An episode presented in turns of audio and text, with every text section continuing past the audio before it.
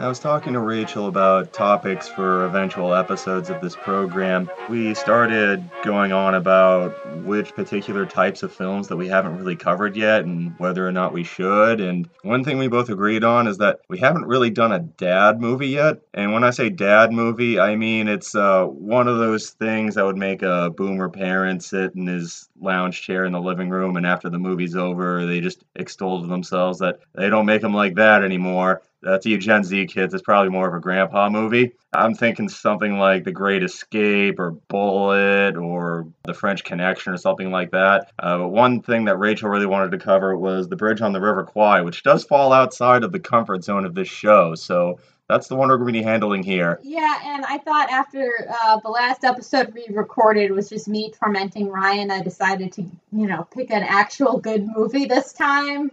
I did have some internal debate over whether River Kwai counts as a dad movie, but then I thought of that Parks and Rec episode where Ron Swanson Yeah. sits down with a, a steak and some whiskey and watches Bridge on the River Kwai on his birthday, and is like, "Yeah, it's a dad movie. It counts." Yeah, I feel like this does, and I feel like you could probably find it on some like you know Turner Classic Movies channel. Probably lasts about five hours long with commercials. So yeah, that's the one we're going to be doing with this. There is quite a bit to take apart here, yeah, so I feel like this is this might actually break our record for longest episode. so yeah. In the interest of not dilly dallying, my name is Ryan. This is a Reel Deep Dive, Yeah. and Rachel is back yet again, perpetual Yeah. co-host. Yeah, woohoo! So why did you pick this film? Because I thought it would make an interesting episode, and like you said, it, it's not a movie or type of movie that the show has really covered. We yeah, we haven't done a war movie yet, like at all. And I also I haven't watched the movie in probably around ten years, and I really enjoyed it. And I feel like it it's kind of a you know layered movie. There's a lot to talk about here from multiple different perspectives. In the interest of that, let's get the plot recap out of the way. Yeah. I'll try to be as brisk as possible, but this film is a bladder busting two hours and forty seven minutes. Yeah, so and, it, and it feels like it. I mean, this movie is a slow burn. It has a good payoff, but you're here for a while. yeah, I'm not saying that it's it's badly paced. It's actually very well oh, paced, Oh, yeah. but it definitely feels as long as it does because of its epic scope. Something we'll be talking about later, Oh, I'm yeah. sure. All right, chop chop. Let's go. All right, the film is set in a Japanese POW camp in Burma sometime in early 1943. The first scene involves Lieutenant Commander Shears burying some of the many POWs who- have died from disease, malnutrition, overwork, or suicide. He then bribes a guard with a lighter he stole off one of the corpses in order to be placed on the sick list. This is what we call establishing what his character is. Yep. We'll be we'll be seeing more examples of that from Shears later on. Later that day, a group of British POWs arrive by train. Colonel Saito, who is the commandant of the POW camp, he informs them that all of the prisoners, regardless of rank, are to work on the construction of a railway bridge on the River Kwai that will connect Bangkok to Rangoon. Senior British officer Colonel Nicholson objects, citing that the Geneva Conventions exempt officers from manual labor. He offers to show Saito the specific passage in the Geneva Conventions that he just carries in his pocket, but Saito claims that this is unnecessary, which Nicholson misunderstands. Later that night, Nicholson explicitly forbids his men from making an escape attempt, citing that the group was given orders to surrender, and Nicholson believes that an escape attempt would be a defiance of these orders. This is a trade uh, of Nicholson's that will be coming back later on in the film. Shears is in this meeting and he objects to this rationale. So Nicholson points out that the remote location of the POW camp makes escape both dangerous and incredibly implausible. Saito, when he is Welcoming people to the camp. I did I wanted to use a different word besides welcome, but yes, he points out that they do not have fences or guard towers or anything like that because they're in the middle of the damn jungle and hundreds of miles away from a nearby village. So yeah, go ahead, try to make a break for it, see how well it does. Yep. Shears counters uh, Nicholson's rationale by mentioning the high mortality rate of those who re- remain in the camp. More on that later, especially when we're talking about the film's historical accuracy. At the morning assembly, Nicholson orders his officers to remain behind as the enlisted men are marched off to work on the bridge. Saito threatens to gun them down, but medical officer Major Clifton uh, warns Saito that there are far too many witnesses and that he won't be able to write this off as an escape attempt. So Saito simply leaves the officers to stand all day in the intense heat. After dark, he sends the officers to a punishment hunt while Nicholson is locked inside a small iron box. Yeah, and I just want to uh, step in to say that if you watch this movie, even if you're sitting in a very nice, cool, air conditioned room, you will feel hot and sweaty. This is a very hot movie. Everyone just melts. Ugh. We will be discussing how David Lean's directorial approach tries to skirt the difference between character study and grandiose epic. In this one, he hasn't quite fallen onto one side or the other. Meanwhile, three prisoners attempt to escape. Two of them are shot dead, but Lieutenant Commander Shears is able to slip away, albeit wounded. He staggers through the jungle, uh, half dead by the time he gets to a Siamese village. They nurse him back to health before sending him on his way in a rowboat with modest provisions. He's eventually spotted by British forces on the colony of uh, Ceylon, which is uh, modern day Sri Lanka. Mm-hmm. Back in the POW camp, the prisoners work as little as possible on the bridge and they sabotage things whenever they can. Yeah, that, like the, the first like structure, it just keeps. How many times does it just tip over into the river? I wasn't keeping specific count. times, At least two. Yeah, they do. Uh, Lean does drive that home. Yeah.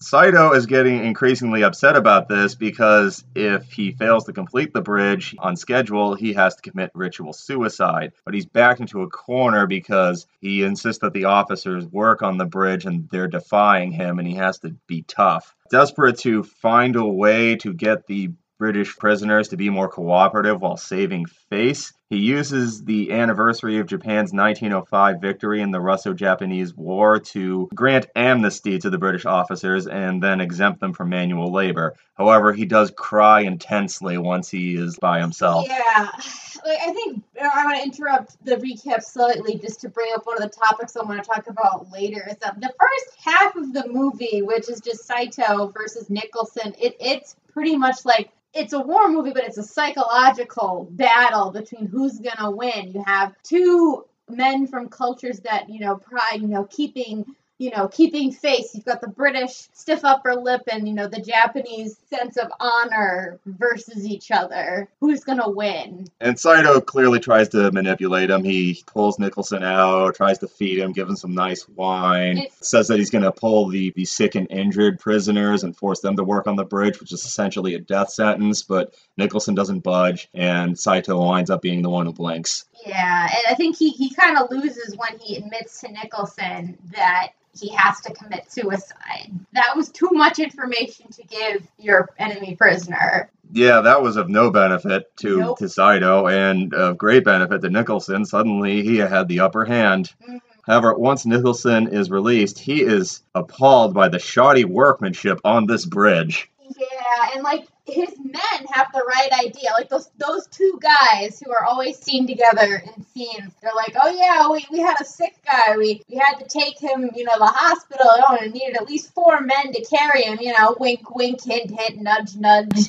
Nicholson's, why are you making that face? And uh, men are just like casually diving and swimming around in the river in the background. Yeah, it's like summer camp shenanigans and not, you know, slave labor in a POW camp. More on that later as well. Put a pin in that. Yeah. Nicholson promptly orders the engineers among his men to design a proper bridge. Some of his officers object, claiming that doing such a thing would be aiding and abetting the enemy. Nicholson rebuts by claiming that building a good bridge would be positive for prisoner morale and would demonstrate the pride of British professionalism under pressure. Nicholson then presents a detailed plan to Saito, including a suggestion to move the construction several hundred yards downstream uh, because the proposed location given by the Japanese engineers is a poor location. Uh, it's very muddy. There's no way that a There's no bridge will sit on there. Yeah, there's no bottom. Yeah, at that scene when the the Brits present their decision to the Japanese, you can kind of tell that the Japanese officers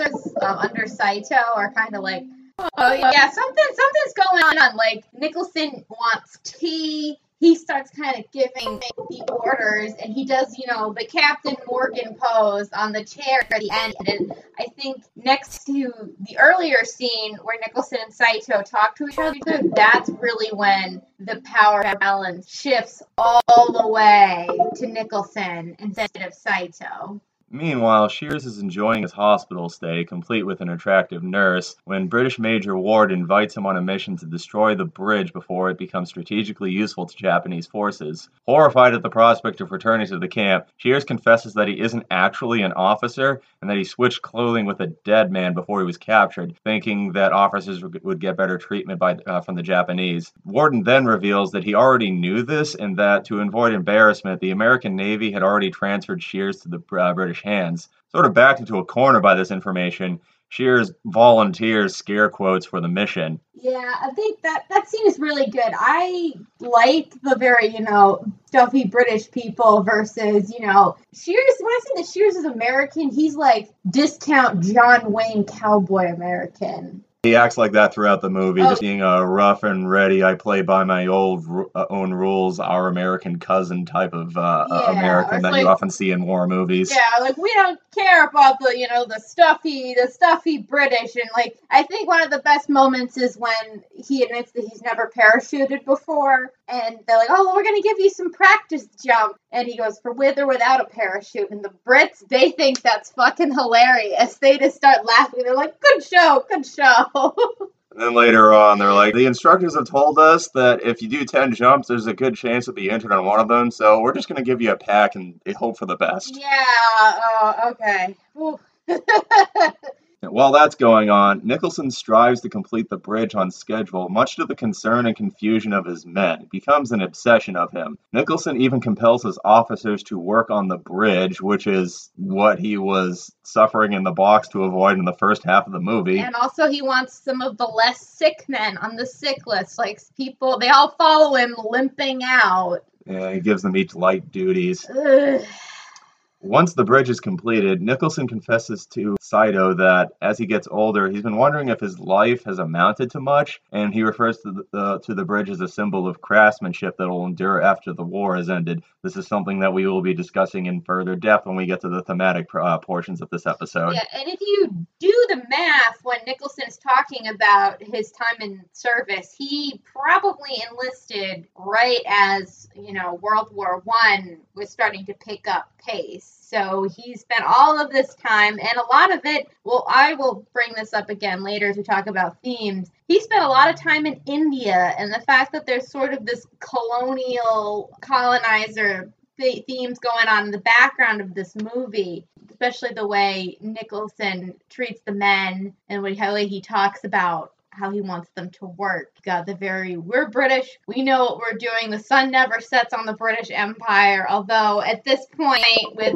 the end of World War II coming around the corner, the British Empire is on its way out. Shears and Warden uh, parachute enemy territory with the overeager Canadian Lieutenant Joyce alongside them. He's and, so cute. He says a boot. Yeah, and then there's another commando, a fourth guy who was killed upon landing, so I'm not going to bother giving you his name. They travel alongside Siamese women who are bearing their loads, and uh, Kun Yai, a village chief who resents the Japanese for abducting all the village men and forcing them into menial labor. Warden is wounded in an encounter with the Japanese patrol, and despite insisting upon being left behind, is carried on a litter at Shears's insistence. Yeah, more conflict between, you know, British stuffy lip and American, well, I say this is how we're going to do things around here. Despite the setback, the commandos arrive to the river on schedule and plant plastic explosives on the bridge towers below the waterline. A train carrying important dignitaries is scheduled to cross the bridge the next day, so Warden wishes to blow the charges then.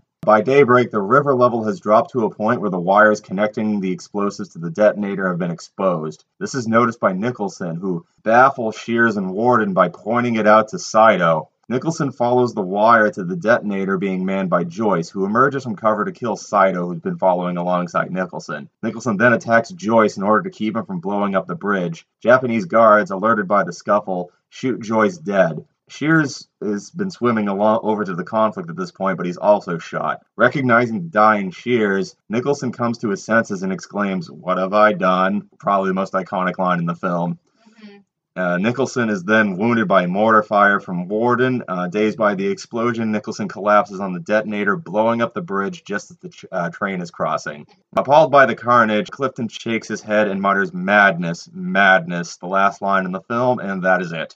Yeah, and I know we kind of breezed through the ending sequence. It's a tense scene, even though it, it is very suspenseful, even though you know that eventually the, the bridge is going to blow up. But it's still kind of it's a nail biter because it they really stretch out the tension. And another facet of Lean's direction that is carried over from his smaller, more quiet films into his larger, grandiose, epic ones. I was getting kind of tired. I needed to work the next morning while I was watching it, but I was still riveted by that sequence. It is incredibly well paced. Oh yeah, and I, I wanted to. I know we're to talk a little more about characters, but you know how Saito he cuts off his top knot. He's writ, he's written a letter and he's stuck it inside his jacket, and then he goes and he follows Nicholson. Do you think that he was going to kill Nicholson to save face and then kill himself afterwards because killing a prisoner maybe he would think that that wasn't such a great idea or was he just planning to kill himself after the bridge was completed? I haven't really thought about it, although that does lead to the um, dynamics between the real world people who Nicholson and Saito are based upon. Yeah, which we'll get into, but food for thought. First thing I want to talk about uh, is the source novel. This was written by Pierre Boulle and is based on his personal experiences as a POW in this part of the world. Boulle might be better known to some people for writing Planet of the Apes. Yeah, I think that's such a random like genre shift, but you know what? It means he's a man of many talents. Yeah, uh, was enlisted in the French army at the outbreak of World War II and served in Singapore and throughout Indochina. He supported Charles de Gaulle as uh, Free French forces after the surrender, and he was captured by uh, Vichy French uh, loyalists who were collaborating with the Nazis while serving as a secret agent for resistance efforts in uh, China, Burma, and the area. Later on, he was made a Chevalier of the Légion d'honneur and decorated with the Croix de Guerre and uh, Médaille de la Résistance. He kept in touch with his war comrades for the rest of his life, and Aww. He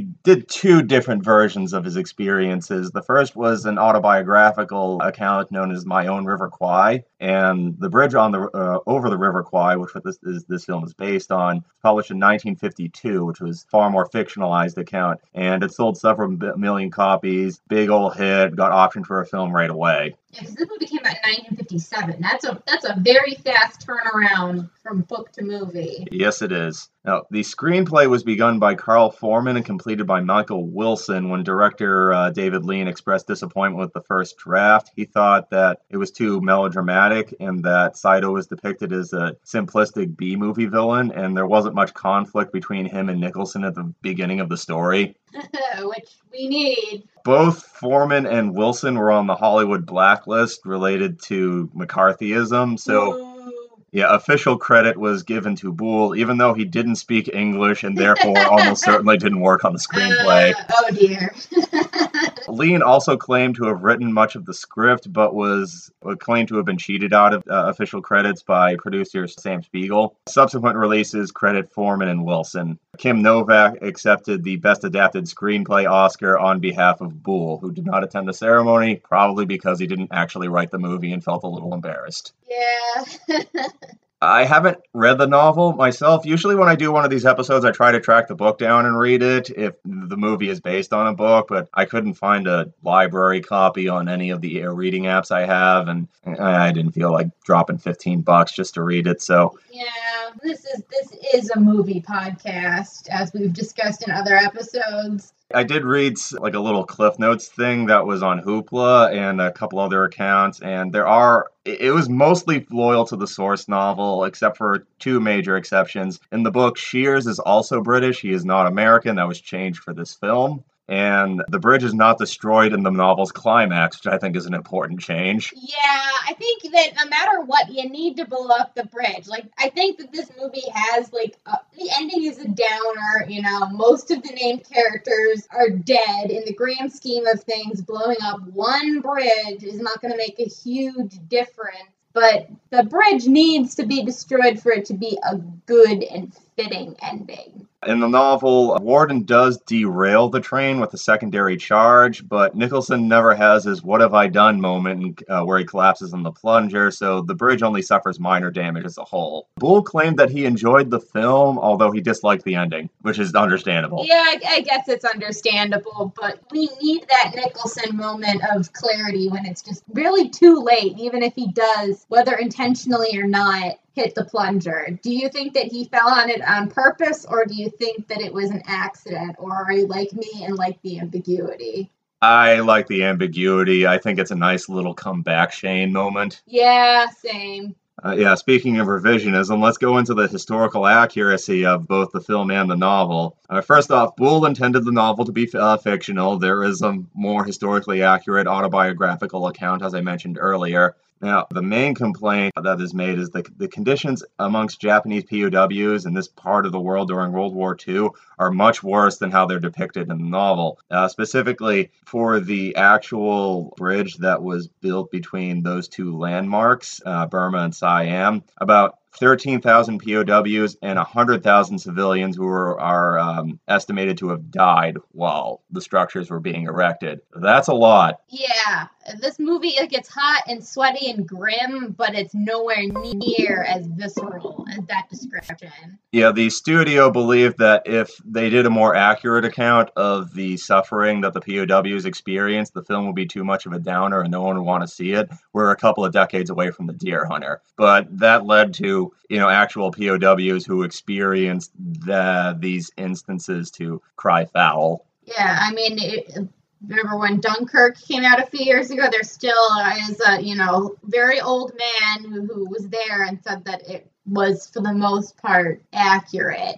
Yeah, and if you think that historians can be insufferable when pointing out inaccuracies in historical fiction and movies that you like, military historians in particular. Oh yeah, like my dad was just like watching Alien. My dad, who's a veteran, watching Aliens with me, and he's like, "Yeah, it's like at this point, it, you'd think that they wouldn't be sending actual people in to, you know, investigate the destroyed colony. They'd send in like a robot with a camera on it."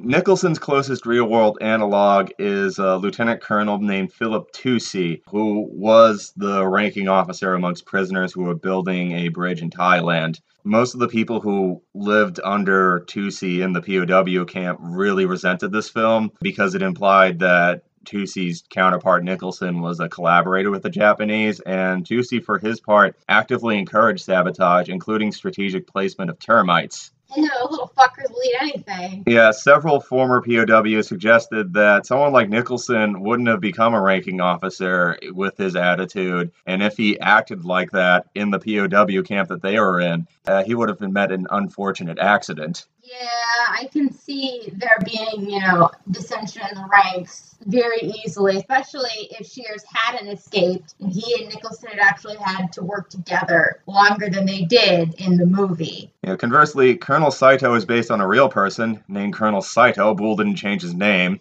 better in, in real life than he is in fiction. Yes, compared to the other Japanese officers who were in charge of POW camps, which isn't saying much looking at the fatality list, Saito was apparently reasonable and humane. He was at the very least willing to negotiate with prisoners for their labor. After the war ended and various Japanese officials were put on trial for war crimes, Toosey actually testified on Saito's behalf and his testimony likely saved him from the gallows. Saito internalized this. When Toosey died, he made a pilgrimage to his grave. Yeah, that that I read about that. It, it that's almost uh, could be a movie of its own versus you know Bridge on the River Kwai. We've got you know Nicholson, stuffy British guy, versus this version of Saito. Uh, yeah, we could go on about the historical undercurrents of this film for a while, but uh, let's talk about the production of the film itself. A lot of people were considered for this beforehand. It's a big movie. They went through a lot of people before they came to it. Uh, John Ford, which doesn't doesn't surprise me, was considered. Uh, William Wyler, Nicholas Ray, Howard Hawks, Fred Zinnemann, uh, Orson Welles, actually. That would have been interesting, though. Yeah, he was offered a starring role, although I do not know who. I could him as multiple characters. They eventually settled on Lean, and Lean needed this bad. He was going through a messy divorce and was cash strapped and was really eager to jump onto a project. As soon as he signed on, he borrowed $2,000 just to get dental surgery. oh, that's just kind of sad. The bridge itself uh, cost $250,000 to build in 1957 money, which makes it one of the most expensive set pieces up to that point. I like that. You know, I feel that there's if the movie was made now, would the bridge have just been a green screen? Because like when they blow it up, they're really blowing up the structure. Yeah, more on that in a bit. Yep. Yeah, construction on it began before casting had even begun. Yeah, while they took some time to track down the actual River Kwai location, they found that it was an unsuitable location for filming. It wasn't a particularly impressive looking river. It had died down to a trickle, so they shot it just somewhere else in Sri Lanka that they thought was more photogenic. Yeah, I mean it's a movie. For the role of Nicholson, they had approached a number of people. Uh, Spencer Tracy at first, but Tracy, after reading the, the, the screenplay, insisted that an Englishman should play the character. yeah, I I mean I don't know how well Spencer Tracy. He's a good actor. If he maybe if Nicholson was American, maybe. But is he does he is he even good at doing a British accent? I couldn't tell you. Okay. Uh, yeah, they uh, they talked to James Mason. They approached Charles Laughton, who turned it down because he had no idea how he could get his head around the character. They asked Sir Laurence Olivier, but he declined in order to direct The Prince and the Showgirl. Later on, clipping that he would rather do makeout scenes with Mar- Marilyn Monroe than suffer in the jungle with David Lean for Oscar bait. That was probably the right decision, all things considered. Alec Guinness was um, somebody that uh, producer Spiegel liked quite a bit, but uh, Guinness was reluctant to take the part. Uh, up until now, he uh, at that point he was best known for comedies. yeah, I've seen the lady, the original Lady Killers. Very funny and creepy in that movie. He also thought that the novel and the screenplay had an anti-British undercurrent to it, which Boulle vehemently denied. But I can see where he's coming from. Yeah, because I feel like the way Nicholson acts is very influenced by his upper crust. Probably went to Sandhurst. I worked in India upbringing. It Yeah. wouldn't have worked if he was from anywhere else or not from the upper class. And Jack Hawkins, who played Warden in the film, uh, he talked uh, Guinness into taking like a dinner date with Lean and, and producer Spiegel in order to talk about the part. And Spiegel just had such a great gift for gab. By the end of the meal, like an hour later, they were talking about what type of hairstyle Guinness would have in the film. he still maintains his, you know, Britishy mustache.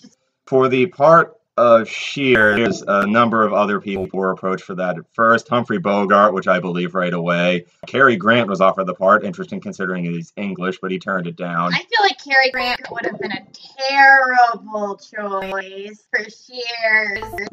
A Bridge on the River Kwai had an eight month shoot, which is a long ass time. Yeah, that's a very long shoot, especially under the you know the the circumstances. The cast and the crew were beset by snakes, leeches, and if you look at this film for even two minutes, you will not be surprised to find that lots of people got dysentery and fevers and other lots of uh, things that made them puke and poop very nastily. What about sunburns? Like all of the laborers, ugh, just roasted. David Lean did not complain. He apparently felt right at home in the jungle, although he almost drowned in a river and was saved by Geoffrey Horne, who played Joyce, yeah, right? yeah Lieutenant Joyce. Which is funny because Joyce is brought onto the mission because he's a good swimmer. Yeah, that's that, that is, that's cute. The producers were concerned with the all male cast, so the Shears sleeping with the nurse subplot was just sort of casually shoehorned into the movie to give at least one woman with a speaking role. Yeah, they don't want to be, you know, a sausage fest. And and there are, you know, the the female carriers from the village who are all played by, you know, actual what is it, Thai actresses. Yes, they're living in the vicinity of uh, Siam, so they'd be Thai. Yeah, so there were there were there's no yellow face in this movie,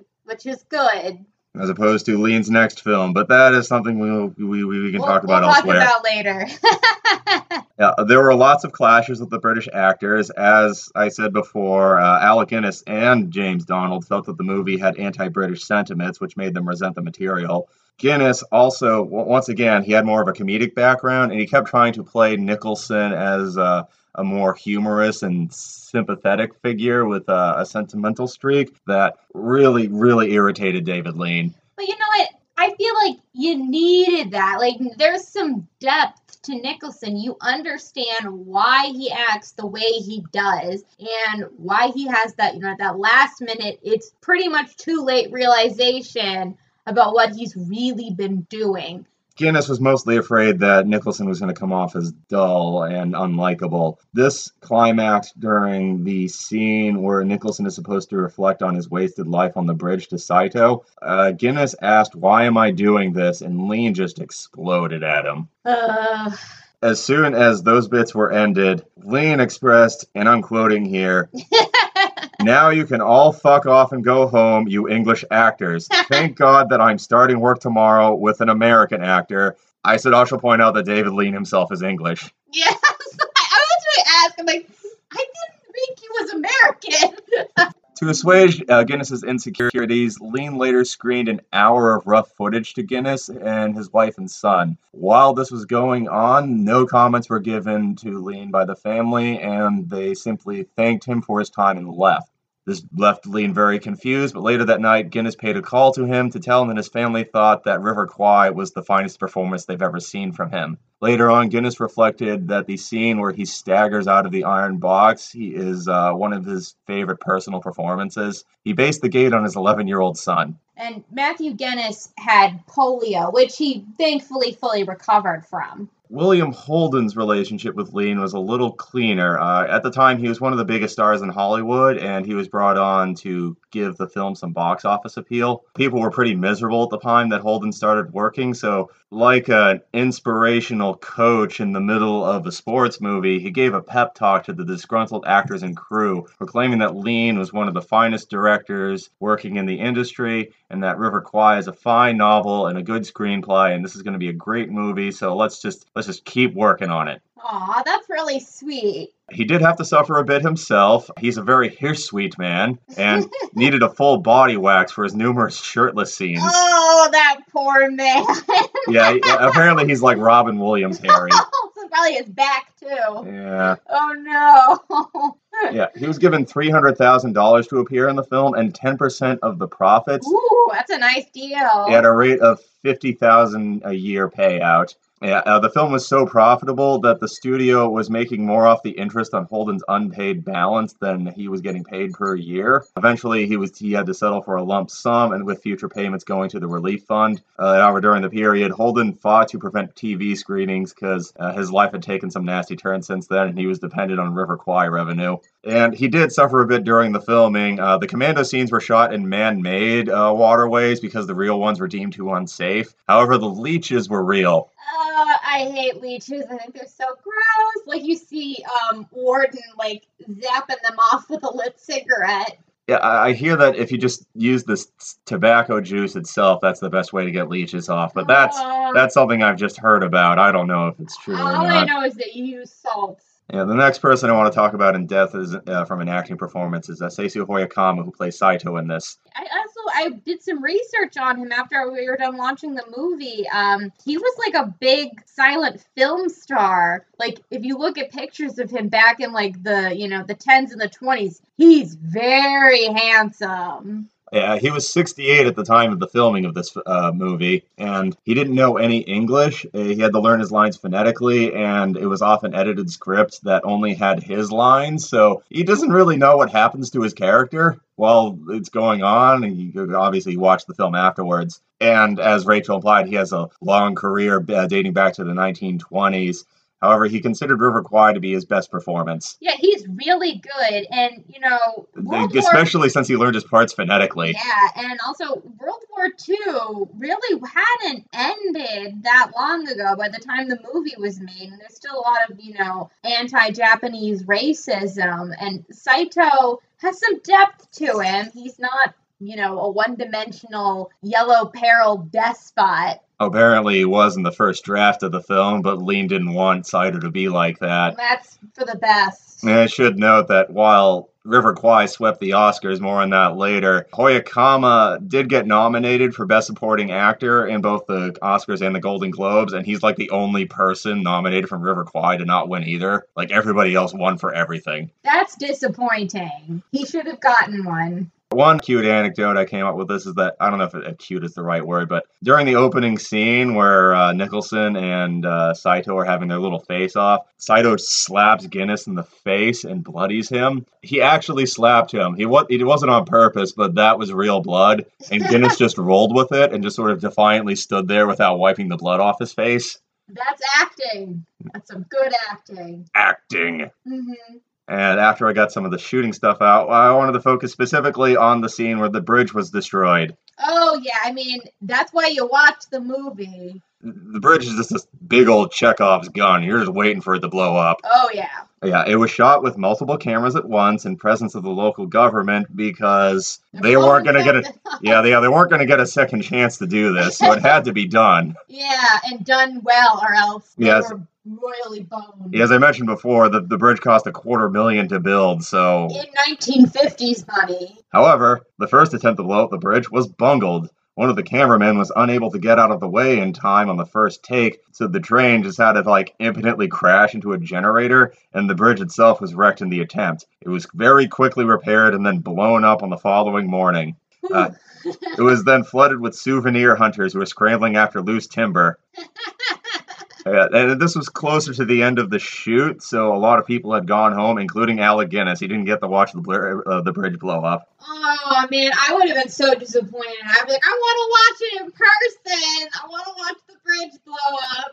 I mean, it's just so cool. You spent all Yeah. that time building that bridge, and you, you want to see it blow up. Yeah, exactly. Although he's probably, you know, relieved to get the hell out of that legion mosquito jungle. Yeah, that's true. While the last scene in the film was very tense, there was some real life tension in that there wasn't any proper place on the location for them to store the footage, so they kept having to ship it back to uh, other locations through freight and, and whatnot. But the negatives of the bridge explosion were lost on an air freight.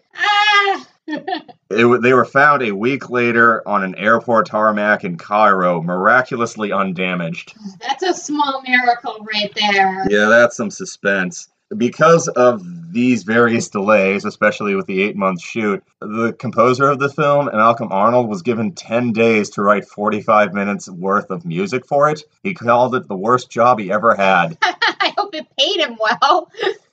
Yeah, and it was well regarded. The score won both a Grammy and an Oscar, although we both thought it was a little on the nose. Oh yeah, like some parts where it's just too like cheery, traditional, you know, stereotypical Amer. Well, and this movie was made by British people, but I'm gonna say anyway, American style heroic movie, and it's just too much like light brass. Yeah, a lot of a lot of rousing John Philip Sousa derived brass for, uh, for the soldier boys marching for our freedom.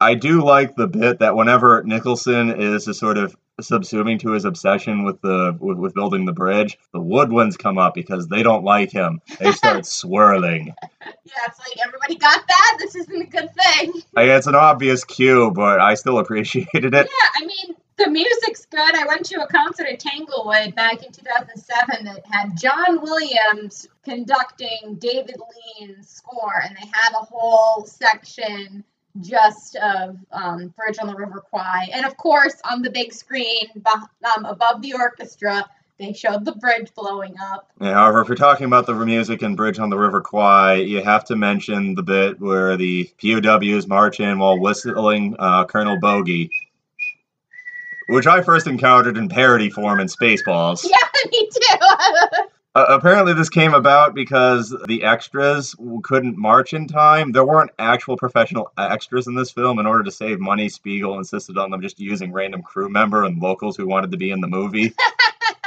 nice. But yeah, none of them could march in time, which really irritated David Lean. So one of the guys who started whistling Colonel Bogey in order to give them a rhythm. Although Lean, for a bit, apparently wanted to use Hitler has only got one ball, but um, Spiegel, yeah, Spiegel shot that down, considering it too vulgar. Now, if um, any of you want to get back to the historical accuracy of it, several POWs were quizzed on whether or not anyone ever marched in whistle time during their POW stays, and they said no, this was invented for the film. I mean, you know what? If you got to get people to march in time, it, it works. Moving on to the reception of this film, it was a big old smash hit, as I said before. It is the highest grossing film of 1957 in the United States, Canada, and England. Japanese audiences had some qualms, unsurprisingly. However, most of the criticism surrounded uh, the film's depiction of Japanese engineers as being incompetent, pointing out real world instances of Japanese engineers in World War II being hyper competent. Yeah. That's the part that stuck in their craw. That it won Oscars for not only the stuff that I mentioned, but director, cinematography, editing. Alec Guinness picked up his uh, acting uh, uh, first acting Oscar for it, and it won Best Picture. Yeah, and I think that when it comes to Alec Guinness, if not for Star Wars, this would be the movie he's best known for. Oh, inarguably. Yeah. I mean, I've seen him in other things and in like recorded stage shows of Shakespeare, but nope, this is it. And I and when you talked about William Holden getting some money from the gross of the movie, I wonder if that gave Alec Guinness the idea to get some of the profits from Star Wars. Yeah, I wouldn't be surprised if that set him off. I don't know if it's this specific film, but I'm sure he had heard about back end deals before he signed on for Star Wars. Yeah. River Kwai has been referenced a whole bunch of times. It's in We Didn't Start the Fire because, of course, it is. Uh, the aforementioned Parks and Rec episode. Interestingly enough, it's Warren Buffett's favorite movie. And Will Smith has cited it as a core influence on his acting, which I never would have guessed. yeah, I never would have guessed that either. And with that out of the way, let's uh, let's talk about the thematics uh, of this film. Oh yeah, there's a lot of themes going on here. Yeah, one thing you wanted to talk about was the culture clash, which you had already referenced a little earlier, Yeah. but the, the other must be more you want to bring up there. I, I think that so much of the conflict kind of comes from the fact that it's a multinational cast of characters. You've got, you know, the American exceptionalism, Shears. You have the nice, endearing Canadian, um, and then all the stuffy Brit. Especially, um, there's one thing that I wanted to talk about, especially with Nicholson, is that the way he he must have been a colonial officer in the British Raj, especially later um, on when he's in the hot box. He says that he doesn't want um, the officers to work like coolies, which is a derogatory term for a laborer. It was very commonly used in India. Another thing uh, I think that is very American about Shears is that he doesn't let his lack of qualifications make up for his inability to get in there. He thinks that if he acts confident enough, nobody will notice. Yeah, that's that's very American of him. And the first time I watched this movie, like I knew how it ended vaguely. I knew, I knew the bridge was gonna blow up, but I was not expecting Shears to die at the end. Spoiler alert! Um, because I was like, he's the American hero. This movie, you know, is gonna have a, a triumphant ending, and it, it it's a fitting ending. I don't I don't think it's a downer ending, but it's a good ending for the story it's telling. Yeah, I wouldn't say that Bridge on the River Kwai is a, is a subversive film, but it does have little bits like that. You have the American exceptionalist guy who just sort of fakes until he makes it with quiet confidence, not so quiet confidence, rather. yeah. and yeah, he gets blown away with everyone else. Yeah. I, I think that even though this movie wasn't praised for its historical accuracy, I feel compared to other war movies that came out around the same time that I've seen, it's a little bit more cynical. It's not quite as fluffy, you know. Shears doesn't go home and marry the sexy nurse or anything. Yeah, once again, we are far from Deer Hunter territory. The producers downplayed the suffering of the POWs in order to make the film more approachable to, to Western audiences. But it is clear that even if it isn't, you know, historically accurate suffering, they're not having a good time there at all. And there's also the class issue in the background again with Nicholson's character. He's got the, you know, the received pronunciation accent. He's an officer. And most of the men that he's probably in charge of commanding are all working class conscripts. That even though there is only one named and speaking Australian, you know, a colonial, you've mm-hmm. got that undercurrent there. There's sort of how Shears can kind of bounce his way through the class system because A, he's American and he has that sort of level of confidence. And then you've also got Joyce, who's also a colonial. And not only is he Canadian in that he uses words like a boot, And he's from Montreal. yeah, he, he's also eager to prove himself. Like his his first scene where he's interviewed by the officers over whether he should go on the commando mission. They ask him if he could envision himself killing a man with a knife, and he says, "I think I can, but I don't know," Yeah. which seems awfully Canadian of him. Yeah, it really does. And ultimately, he fails the first time um, to kill the looks like a teenager himself, the poor Japanese soldier in the jungle. And then um, Warden has to do it for him. And then later on, he's the one that kills Saito. Yeah, his character arc is he has to will up the manhood to murder, which Yeah. is yeah the, the very old school war movie type character motivation. I'd yeah, say. and he too, he dies like everyone else, unfortunately. One thing that I definitely wanted to talk about is how this film plays into the creative evolution of David Lean as a director. hmm Now, you could split him into half, basically. The, first half of his career, uh, especially with uh, when he was making English films, largely small character-driven dramas. Most famous being Brief Encounter, which is, I think is a lovely film. Uh, I figured that was going to be the first David Lean film that I talked about on this show, but you know we did River Kwai instead. But it's still definitely a candidate, and you'd have a hard time convincing me it was made by the same guy, even though some elements are still in here. River Kwai was Lean's first CinemaScope film, which, if you're not familiar with the term, CinemaScope has this big, sloping, wide uh, aspect ratio in order to give this grand, epic, what would now be IMAX uh, level of Mhm. scale to things. And Lean still uses medium shots for the character moments. You can't really do close ups because if you do that with CinemaScope aspect ratio, you can just start counting the character's nose hairs. yeah. But as he keeps going further and further into his career, he starts dismissing the character parts and starting to focus more on the spectacle. His next film is Lawrence of Arabia, which, even if you're not familiar with Hollywood history, you probably know at least in passing that it's kind of your go to choice for your grandiose cinematic epics of the golden age of Hollywood. Yeah, it's another one of very long bladder busting movies. I, I've never seen it start to finish, but I've seen parts of Lawrence of Arabia. You know, it was on TV, and you know, my parents or my granddad, oh, let's watch Lawrence, let's watch some Lawrence of Arabia.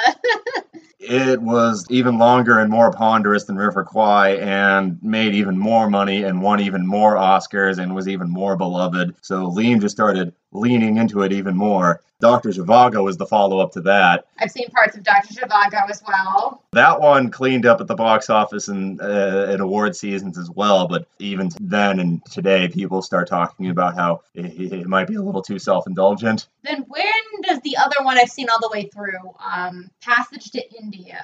Right in When between, did that come out? Yeah, his follow up to Dr. Zhivago uh, was Ryan's Daughter, which is when people started turning on him because that one is a small character driven drama in the background of the Irish uh, War for Independence, although it focuses on this couple, but it's still done in that big swinging dick cinemascope aspect ratio. So you have these huge, gorgeous background shots of tiny people talking to each other about their feelings. Yeah, it doesn't quite work that well. And critically, he was roasted on a spit for that one. Yeah. Uh, Roger Ebert, in particular, was particularly nasty to Ryan's daughter, and he didn't make another movie for 15 years, and then he made Passage to India. Yeah, Passage to India. I've read the book as I read it in my my post colonial literature class, who was taught by one of my all time favorite professors, who was from India, and her father actually remembers life under the British Raj. So she was the perfect person to teach a class about it, and she hates the movie Passage to India. Probably one of the reasons that she does is that for a movie that casts like people from the areas it's trying to, you know, depict, you've got Alec Guinness in brown face, and it's so obvious that it's Alec Guinness in brown face. Alec Guinness is also in Brown Face and Lawrence of Arabia. Oh, I always forget that too.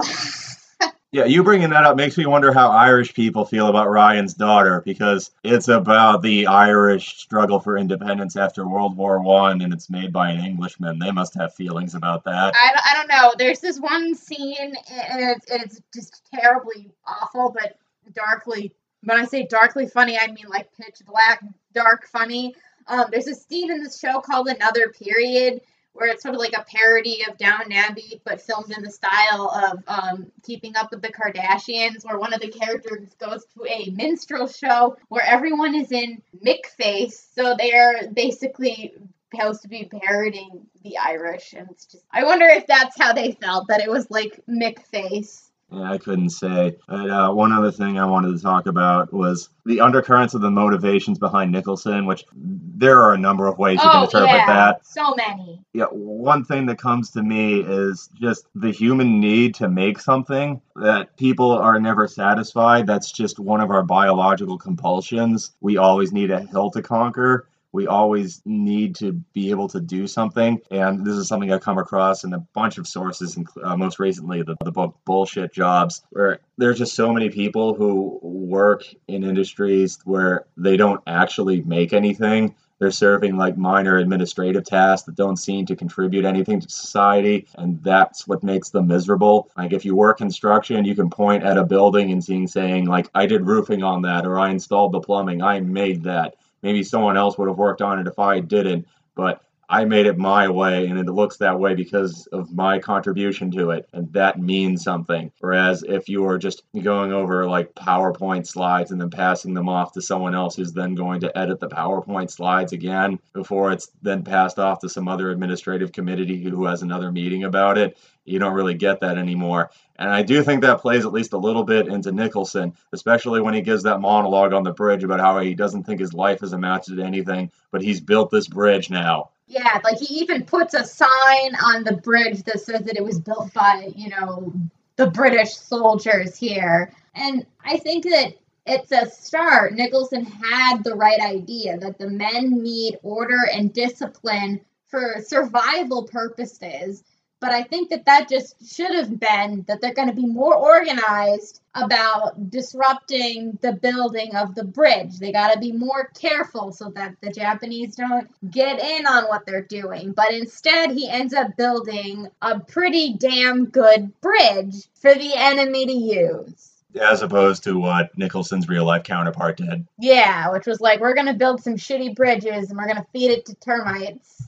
Yeah, at this point, I should probably point out that Boulle considered Nicholson to be sort of an amalgam of the various Nazi collaborating French traitors that he despised so much. Yeah, he's very like the Chamberlain. I'm not entirely sure why Boulle decided to change the nationality from the French people that he worked with and also was to English people. I, I tried to d- uh, dig around and, and, and find uh, a specific reason for that, but I couldn't. I don't know, maybe he thought it would make it more marketable. Yeah, it could be. Yeah, I don't know. I think that this movie has such a large cast, it's really kind of hard to decide if there's a main character or not. You could argue that it's Saito. Yeah, you could. I mean, there are a lot of characters in this. Uh, Mhm. however, I, I think you could just boil it down to the three. Yeah, Nicholson, Shears, Saito. And none of them none of them win. The bridge gets destroyed. There's really only Clipton there, who's now the commanding officer of the wounded. Like, what's gonna happen now? They still have another two years of warfare to get through. Yeah, the, the film just kind of does a sleight of hand on you because when you're watching it, it feels very old school, and you're thinking that it's going to be an old school war movie that just ends with a rousing victory for the good guys. But it ends up being rather Pyrrhic, which I'm guessing shocked audiences in 1957. Yeah, I, I I was I wasn't expect like I said earlier, I wasn't expecting Shears to die or anything. Like I knew that Nicholson fell on the plunger because it was in the montage that played when I saw John Williams conducting David Lean movies soundtrack. So I I don't know. I think it's a it's a good movie. It's definitely something that I will probably return to, but it is very long. So you and I we we had like planned this for for a while. Like usually we watch the movie and then we go into my room, our little studio and record, but this is the first time where we didn't do it directly afterwards because the movie was so long and we needed to go to bed. Yeah, it took us a couple of weeks to Yeah. just gather the spoons to commit to this. Yeah. because, I mean, we'll watch like 30 consecutive episodes on streaming, but to make a commitment to something that's equally as long, but has one storyline. That's just a line we won't cross without thinking about it for a it's bit. a, it's a slow burn. Like, and I think that if Bridge on the River Kwai was made today, A, they wouldn't have built a real bridge. It would have been in front of a green screen. And I feel like the movie would have been an hour shorter. I don't necessarily agree with you on that Mm-hmm. because Michael Bay Transformers movies are Godfather length. If anything, mo- if anything, movies are getting longer these days. Yeah, but I enjoy it. I, I think it's a very good movie. It has a great cast. I'll keep I'll keep I'll keep I'll keep coming back to it. I'm glad that I picked it for my pick this week.